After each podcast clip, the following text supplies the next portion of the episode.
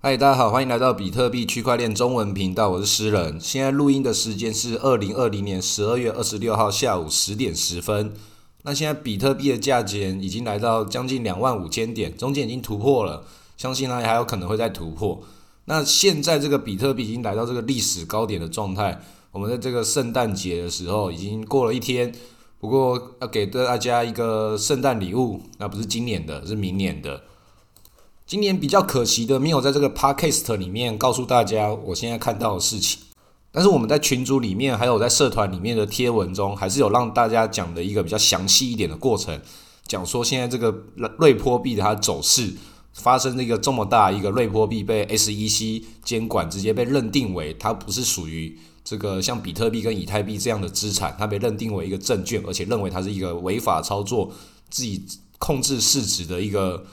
一个不太好的东西，就是把它打作一个邪恶的一个邪恶的金融体系的这个定位，然后就一路暴跌，一路暴跌。那在这个暴跌的状态，它很明显是一个政治事件，我们没办法去抓到它什么时候会有会有暴跌。当然，它现在已经暴跌，会不会再往上拉起来，这个我们不知道，没有人可以算得出来这个东西。那既然你已经看到这个现象之后，我们要做的准备是什么？当时我在我那篇文章写的准备是说，如果你看到这个瑞波币这个样子一路往下跌，很多人都去卖空它，然后也有人很多人在这边赚到钱，但也有很多的人也知道说这个历史的套路该怎么参与其中。我自己参与其中的方式，在文章里面是写。我会来投资这个恒星币，把恒星币做多，为什么呢？因为恒星币一直以来都是这个瑞波币的这个附属附属的相关体系的其中一个币，它是它的分叉币。一开始瑞波币被讲这种批评中心化的状态的时候，恒星币大家就是在后面讲说，它其实是一个去中心化的、更去中心化的瑞波币。这个讲法是对还是错不知道，但是它有这个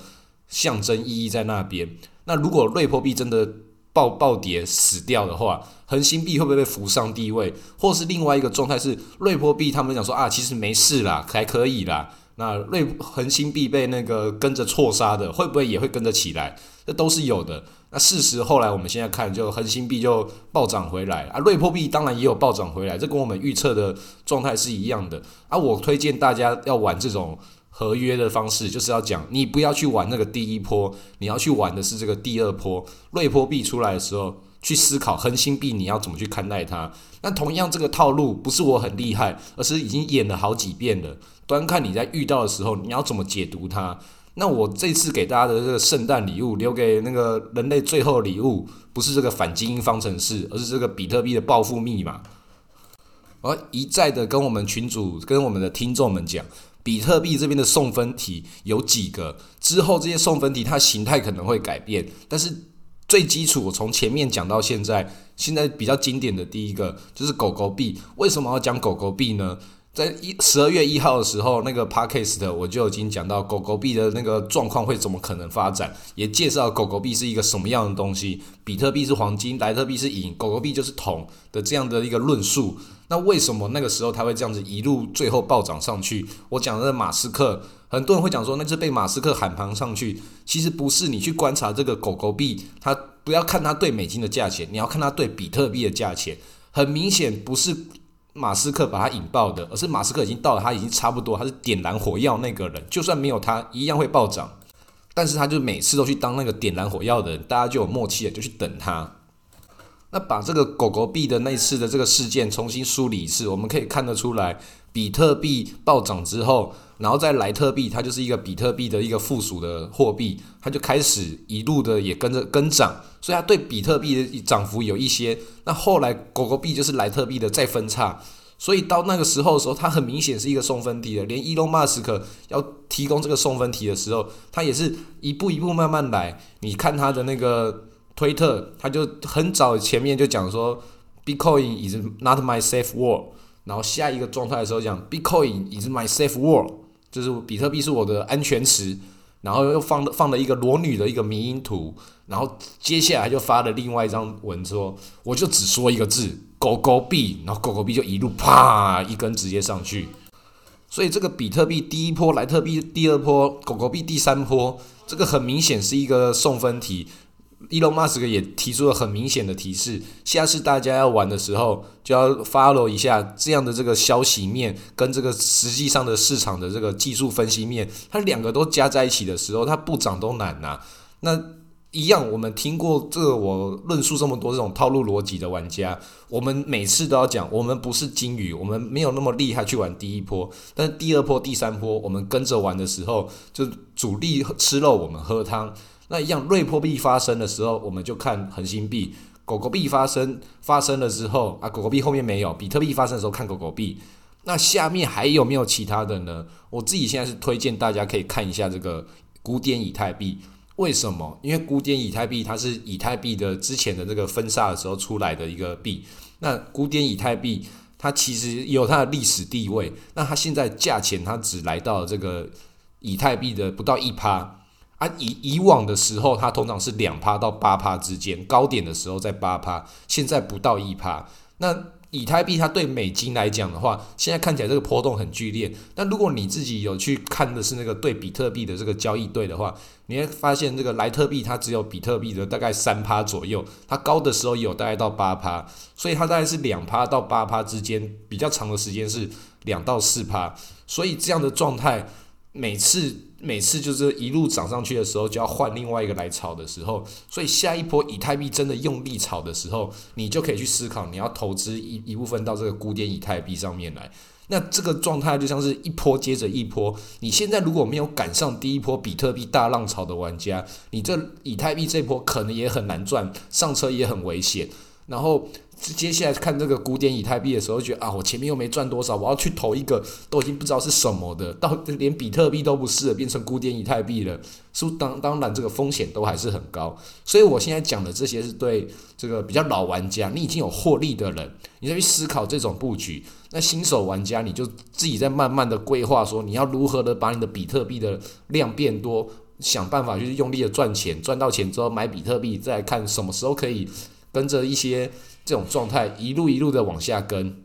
不过这也要警警惕自己。你一路跟一路赚，看起来你的市值都变很多的时候，如果到那个熊市发生的时候，觉得哇，你好多币在手中，然后看起来都涨很多，一路直接大盘直接杀一次的时候，全部都被收割完，当然也是有可能。所以要玩这些币的时候，你自己都要做好你自己的资产配置跟那个风险调控。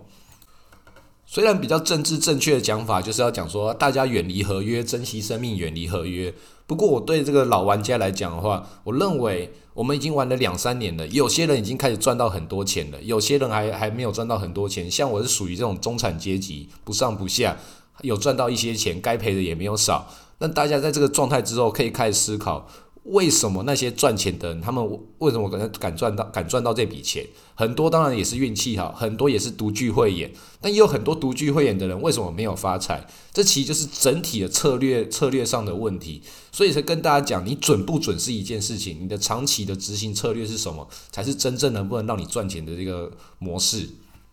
如果你是一个胜率有九成的人，但你每次都 all in，你只要输一次的时候就拜拜。那如果你胜率是是六成的人，你只要每次做好你的风险调控，让赢输的时候比较少，赢的时候比较多，那你就可以得到比较比较漂亮的一个长期收益。所以你要去面对它，知道说我现在想要玩合约，我就是自己心里有这个毒瘾，所以你就把自己的一部分资产。或者是你我没有毒瘾，我只是一个资产配置的一个很有纪律的玩家也可以。那你就把你的状态都调整好，设定好你的资产配置，才不会像很多老玩家跟我前面几年的时候一样，就是我比特币就是一直抱着啊，一直抱着啊，我要抱到几年呐？那就是这种很煎熬。我明明就知道它要跌了，我已经知道它涨到这么高了，到底我什么时候才可以才可以卖掉？那这种这种煎熬都是大家都是一样的，对新手对老手来讲都是一样。那合约它是一个走出这个困局的其中一个方法，但是它风险当然就是相对的高了非常多。我们要怎么去在这个市场中去找到一个对自己最舒服的方式，让自己能够有一点钱可以生活，然后同时就在这个市场中继续参与这个投资。那越多的手段都在你手中的时候，这是越好的。然后也不要太轻易的被消息面影响，消息全部都是给我们的参考。如果你看到这个瑞波币的市值一下暴跌，然后又在暴涨的时候，不要看到那个暴涨的那个几十趴，你就觉得哇好多，哦，瑞波币是不是要重返荣耀？是不是要重新再来了？不是，那个只是很多玩家像我一样，就觉得说瑞波币它这个长期大套路，它怎么可能会这样子一下子被像电灯开关一样一关掉，然后就哎什么事情都没有了，关掉了，那个坏小孩被退学了这样？不会，他一定会有做出各种的应应对手段。他应对手段的方式绝对是非常多元的，绝对不是说哎呀他去打官司这样子而已。一定的资金的挪动来挪动去，跟着市场自己做消息。他们搞不好在那边被这弄了这一发之后，他们搞不好还赚的更多。因为从以前来讲，他们跟监管单位、跟其他这些机构在弄的时候，很明显就是看得出来，它就是一个大套路。不然你看它长成这个样子，它连这次暴跌，我们都可以讲说啊，干不就 SEC 在配合它一样啊？这种事情。我我们不要去去去猜测它，我们也不要去评价它是邪恶还是对的。我们就是看说，我们要在这样的套路之下，如何的主力吃肉，我们一定要跟他一起喝到汤。那现在一定还是有很多人继续在问瑞波会怎样，瑞波会怎样？恒星币还可以买吗？那个前两天恒星币暴涨上去，在群组里面优先可能看到我发那个影片，我要一直把恒星币一直要买那个买多买多，然后半夜这三四点，我一个人在那边。拍那个影片看起来像智障一样啊！那个时候我已经感觉到瑞波币就是要爆，那个恒星币就是要暴涨了，因为很明显接下来那个资金的那个流动的时候，它一定要往地方进去的时候，我就觉得这个恒星币很有机会。但最后我只有买到一点，有小赚一些，没有办法直接满仓一百倍，然后直接全部 all in。当然我也不建议这么做，我拿出我当时准备，我准备当时要投入。一部分的钱进去，但是没有没有真正的投入其中，卡住了，投不进去，所以错过了一个暴富的机会。不过这本来就这样，我也有心理准备了，不会什么事情都让你都这么顺利的。隔天我跟我朋友讲到这件事情的时候，他还跟我讲说啊，因为你那个倍率太高了，那个大户大户也没办法开这么高的倍率，就是只有散户才可以给给你开成这样。所以那代表说是你本来就赚不到这个钱，就算是你已经知道瑞波币或者恒星币某几只就是要暴涨的，然后你才可以才可以下下多，才可以下到什么一百倍、七十五倍。